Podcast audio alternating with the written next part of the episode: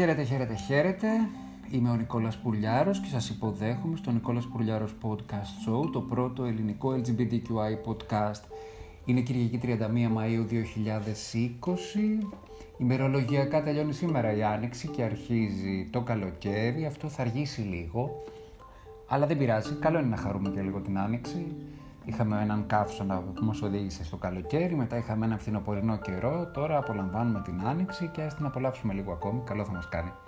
Ξεκινάω αμέσως με τις ειδήσεις και ξεκινάω φυσικά από τις Ηνωμένες Πολιτείες, όπου πραγματικά γίνεται χαμός.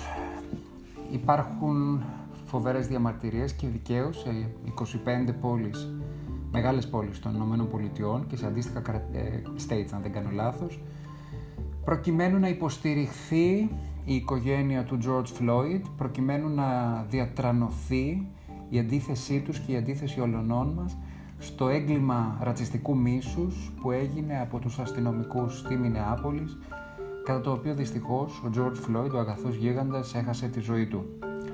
Και ενώ ο Τραμπ, αυτός ο απίθανος τύπος που είναι και πρόεδρος των ΗΠΑ, αρνείται να κάνει την παραμικρή δήλωση για το ρατσιστικό πρόσημο της εγκληματικής δράσης του θανάτου του George Floyd, λόγω των αναταραχών απειλεί ότι θα στείλει εθνοφρουρά και στρατό στις πόλεις όπου υπάρχει αναστάτωση. Μία εξ αυτών είναι και το Los Angeles, λέω εγώ. Άρα τι θα κάνει ο πρόεδρος των ΗΠΑ, θα στείλει στρατό στη Μέκα του θεάματος, θα στείλει στρατό σαν άλλος ο Ρεντογάν σε μία από τις βασικές αρτηρίες της αμερικανικής οικονομίας, την βιομηχανία του θάματος.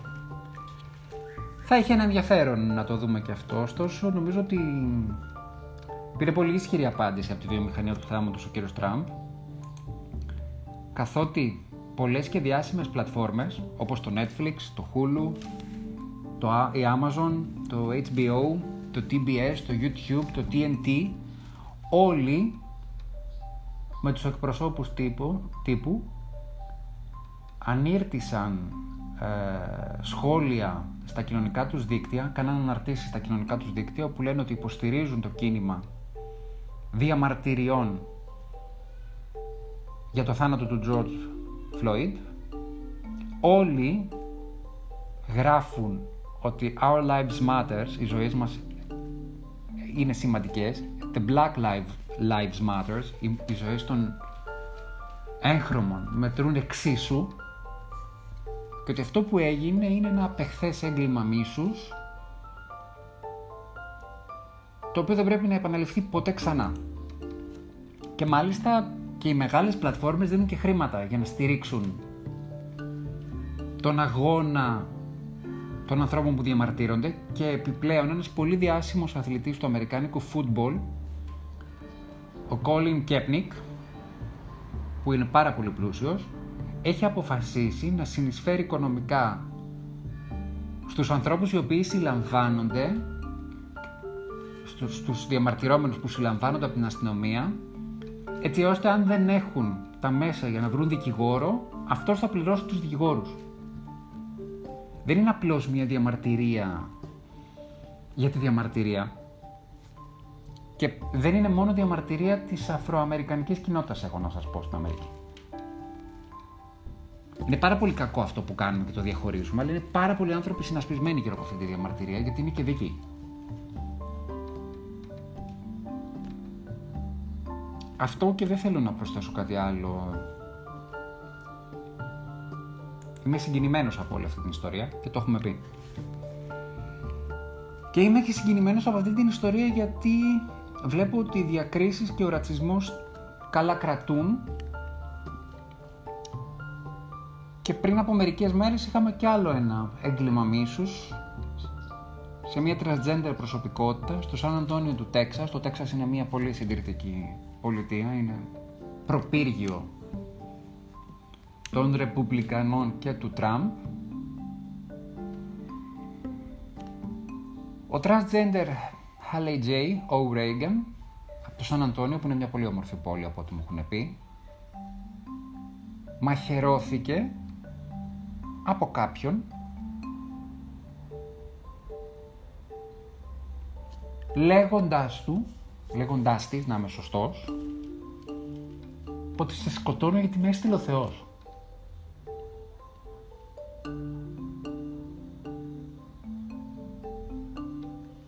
Και έχω μείνει άναυδος, γιατί θα ήθελα πάρα πολύ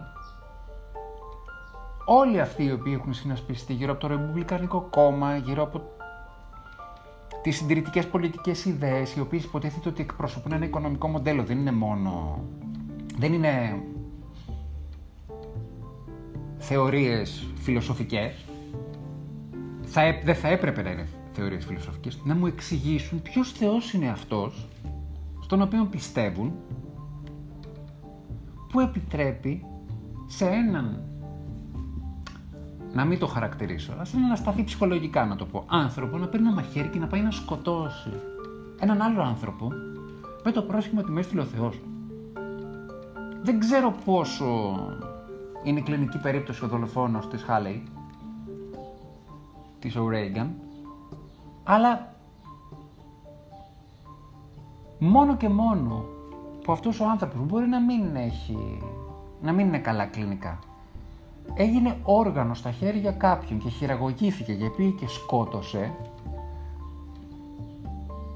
είναι σοκαριστικό νομίζω. Οι ζωές μας μετράνε. Ό,τι και αν πιστεύετε. Όλοι εσείς που θεωρείτε ότι εντάσσεστε στην ετεροκανονικότητα. Οι ζωές μας μετράνε. Είτε είμαστε Αφροαμερικανοί, είτε είμαστε έγχρωμοι, είτε είμαστε κίτρινοι, είτε είμαστε LGBTQI.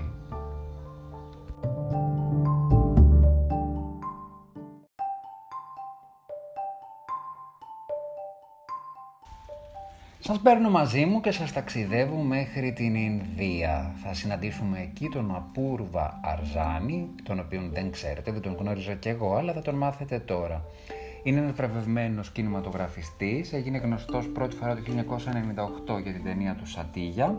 Ακολούθησε άλλη μια ταινία η οποία λεγόταν Σαχή το 2013 και έκανε και ένα βιογραφικό φιλμ με τον, όνομα, με τον τίτλο Αλίγκρα το 2016. Βέβαια, έγινε ιδιαίτερα γνωστός μέσα από την τηλεοπτική σειρά Made in Heaven, είναι ε, dramedy, drama comedy, comedy drama, όπου έφτιαξε έναν γκέι ήρωα και με αυτόν τον τρόπο προσπάθησε να εισάγει την ομοφιλοφιλία στην ειδική τηλεόραση. Ο ίδιος είναι ομοφιλόφιλος, δεν το έλεγε, δεν είχε coming out για πολλά χρόνια. 13 χρόνια ζούσε με τον σύντροφό του, αλλά τον παρουσίαζε ως ε, ξάδερφο και ζούσαν μαζί, νοικιάζανε σπίτια και λέγανε ήμασταν ξαδέρφια. Τελικά πρόσφατα έκανε coming out και έκανε σχετική ανάρτηση στο Twitter όπου έγραψε τα ακόλουθα και 13 χρόνια παριστάναμε ότι είμαστε ξαδέρφια για να μπορούμε να νοικιάσουμε ένα σπίτι μαζί. Μας έλεγαν να κρατάμε κλειστές τις κουρτίνες έτσι ώστε οι γείτονες να μην ξέρουν τι γίνεται μέσα, τι, ποιοι είμαστε. Πρόσφατα αγοράσαμε το δικό μας σπίτι και τώρα με πολύ μεγάλη χαρά, εθελοντικός, λέμε σε όλους μας τους γείτονες ότι είμαστε σύντροφοι. Ήρθε η ώρα οι LGBTQI οικογένειες να ενταχθούν στο σύνηθες, στη σύνηθες καθημερινότητα. Λοιπόν, εγώ αυτόν τον τύπο τον επικροτώ. Μ' αρέσει πάρα πολύ αυτό που έκανε, γιατί η Ινδική κοινωνία είναι πολύ συντηρητική. Έχει διαφορετικές θρησκείες, διαφορετικές φυλές, διαφορετικές γλώσσες.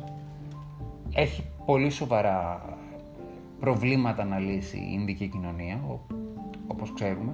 Όσοι έχουμε δει μάλιστα και τις ταινίες Dog Millionaire και The Lion, βλέπουμε ότι υπάρχουν πολύ σοβαρά προβλήματα επιβίωσης, υπάρχει παιδική φτώχεια, υπάρχει άστεγα παιδιά που ζουν στους δρόμους, εξαφανίσεις παιδιών, πολλά πολλά πολλά. Ωστόσο, παρόλα αυτά, ο Απούρβα βρίσκει το θάρρος, κάνει outing, διεκδικεί την ορατότητά του και δίνει ένα μάθημα και σε όλους εμάς εδώ στην Ελλάδα που κρυβόμαστε, που φοβόμαστε και που μπαίνουμε πίσω από τα προσχήματα ότι εδώ είμαστε μια ειδική περίπτωση. Δεν είμαστε μια ειδική περίπτωση. Δεν είμαστε η πιο συντηρητική κοινωνία. Δεν είμαστε θεοκρατία. Οπότε πρέπει να διεκδικήσουμε τα δικαιώματά μας και δεν θα το κάνει κανένας άλλος, θα το κάνουμε εμείς οι ίδιοι. Και αυτό ξεκινάει πρωτίστως με το coming out, ξεκινάει πρωτίστως με την εκπαίδευση, με την ενσυναίσθηση που πρέπει να διδάξουμε στις οικογένειές μας, έτσι ώστε αύριο και αυτοί θα βγουν από το σπίτι να πούν εγώ έχω ένα LGBTQI άτομο στην οικογένειά μου και να το υποστηρίξουν. Και να το υποστηρίξουν γενικότερα, στο κοινωνικό σύνολο. Δεν ξέρω αν είναι εφικτό έτσι όπως το λέω. Αν το αποφασίζουν, βασικά εφικτό είναι, αν το αποφασίζουν κάποιοι να το κάνουν έτσι όπως το λέω. Μία πρόταση είναι, την οποία υποστηρίζω στεναρά, μην γελιόμαστε. Γιατί αν μπορεί να το κάνει κάποιος στην Ινδία, μπορούμε να το κάνουμε κι εμείς. Και να σας πω και κάτι βρε παιδιά, να σας πω και κάτι σαν, έτσι σαν προσωπική άποψη. Υπάρχει πιο ωραίο πράγμα από το να είσαι με έναν σύντροφο. Να σβήνεις τα φώτα το βράδυ, να τον αγκαλιάζεις και να του λες θέλω να ξυπνάω τα πρωινά μου μαζί σου. Και να είναι Κυριακή, καλή ώρα, και να ξυπνήσετε μαζί και να του κάνεις πρωινό και να τραγουδήσετε και αυτό το τραγουδάκι το οποίο το αναφέρω. Το I wanna wake up with you εννοώ. Γιατί θα είναι το τραγούδι το οποίο ακολουθεί στη μουσική μας φίνα γιος μας ακούτε από το Anchor. Δεν υπάρχει. Και η ζωή είναι τόσο μικρή. Και έχουμε και τόσες δυσκολίες να αντιμετωπίσουμε. Και οι σχέσεις έχουν είναι και τόσο δύσκολες. Θα βρούμε έναν άνθρωπο και θα κρυβόμαστε. I wanna wake up with you. Μουσική σφίνα, ρέγγι για όσους μας ακούνε από το Anchor.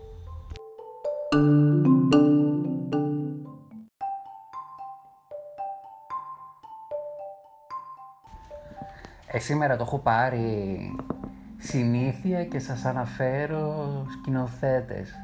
Έτσι λοιπόν, μετά τον Απούρβα από την Ινδία, σας πάω στη γειτονική μας Ιταλία και σας πάω στον Φερζάν Όσπετεκ.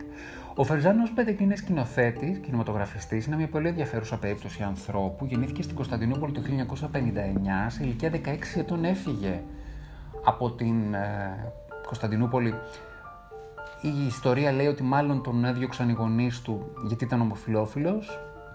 Είναι ποινικό αδίκημα στην Τουρκία. Ήταν ποινικό αδίκημα στην Τουρκία η ομοφιλοφιλία. Έβαζαν κόσμο σε φυλακή. Τέλος πάντων, μεγάλες ιστορίες. Πήγε λοιπόν στη Ρώμη, όπου έγινε και η αγαπημένη του πόλη. Δούλεψε στην Τζινετσιτά, έγινε σκηνοθέτης και σιγά σιγά άρχισε να κάνει ταινίες.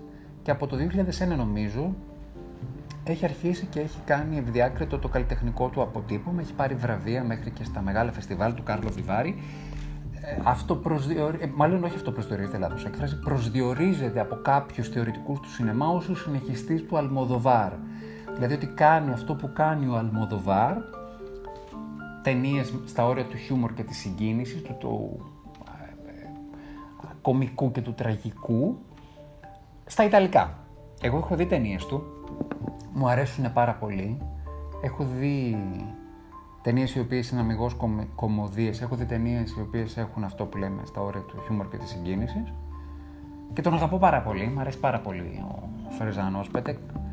Δεν έχω δει την τελευταία του ταινία η οποία δηλοφορεί Τεντέα Φορτούνα.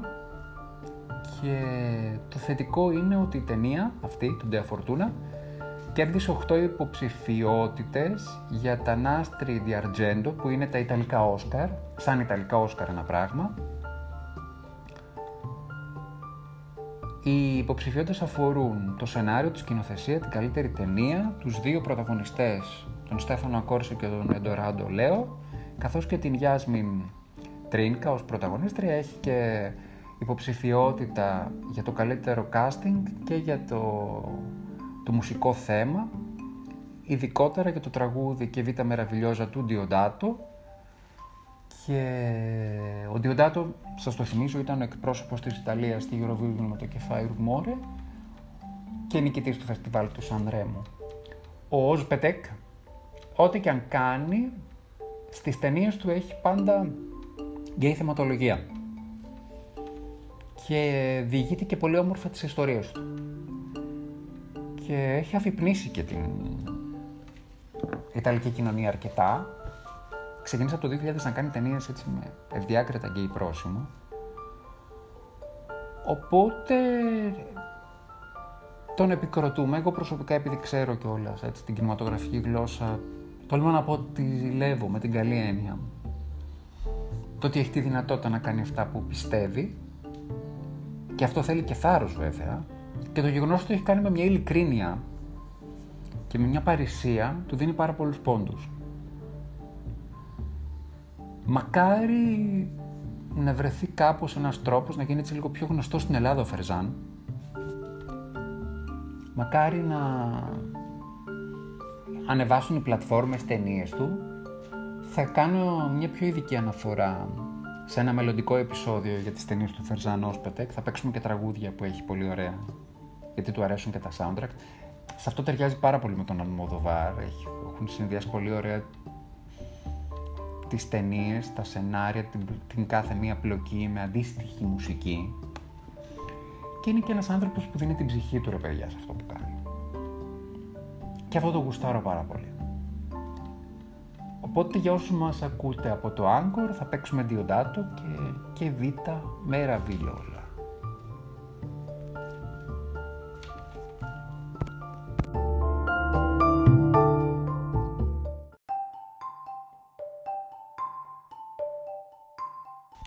Σήμερα λοιπόν αποφάσισα να κάνω αυτό το οποίο λέω σε πάρα πολλά επεισόδια, να είμαι λίγο πιο συνετός, πιο μαζεμένος και να μην μεταδώσω πολλές ειδήσεις, να μην κάνω πολλά on. Οπότε μετά τον Διοντάτο ήρθε η ώρα της αποφώνησης, ήρθε η ώρα να σας πω ένα πολύ μεγάλο ευχαριστώ που με ακούτε, να σας ευχηθώ να έχουμε όλοι μια υπέροχη Κυριακή, να έχουμε ακόμη μια καλύτερη καινούργια εβδομάδα, ξεκινάει με ωραίες προκλήσεις για μένα, ελπίζω να ξεκινάει και για εσάς. Θα έχουμε πάντα το μάτι μας και το αυτί μας στις Ηνωμένες Πολιτείες. Δεν θα ξεχάσουμε τον George Floyd ποτέ. Θα ξεχάσουμε και κανένα άλλο θύμα ρατσιστικής βίας. Εννοείται. Αλλά θέλω να κρατήσουμε μια ομορφιά και μια γλύκα για το τέλος.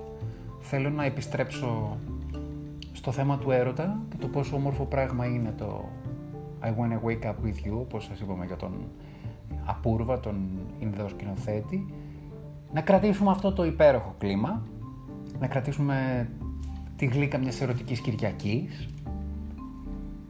Είμαι ο Νικόλας Πουρλιάρος, ακούτε το Νικόλας Πουρλιάρος Podcast Show, το πρώτο ελληνικό LGBTQI podcast. Με ακούτε στο Anchor που απολαμβάνετε τις μουσικές μας φίνες και θα κλείσουμε με άμπα αυτή τη φορά. Με ακούτε στο Spotify, με ακούτε στο Breaker, στο Radio Public, στο Google Podcast, στο Apple Podcast και στο Pocket Casts.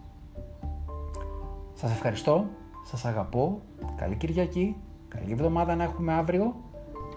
I've been waiting for you από του Σάμπα, η τελευταία μουσική σφήνα για αποφώνηση για όσους μας ακούτε από το Anchor. Πολλά φιλιά από τον Νικόλα Πουρλιάρο.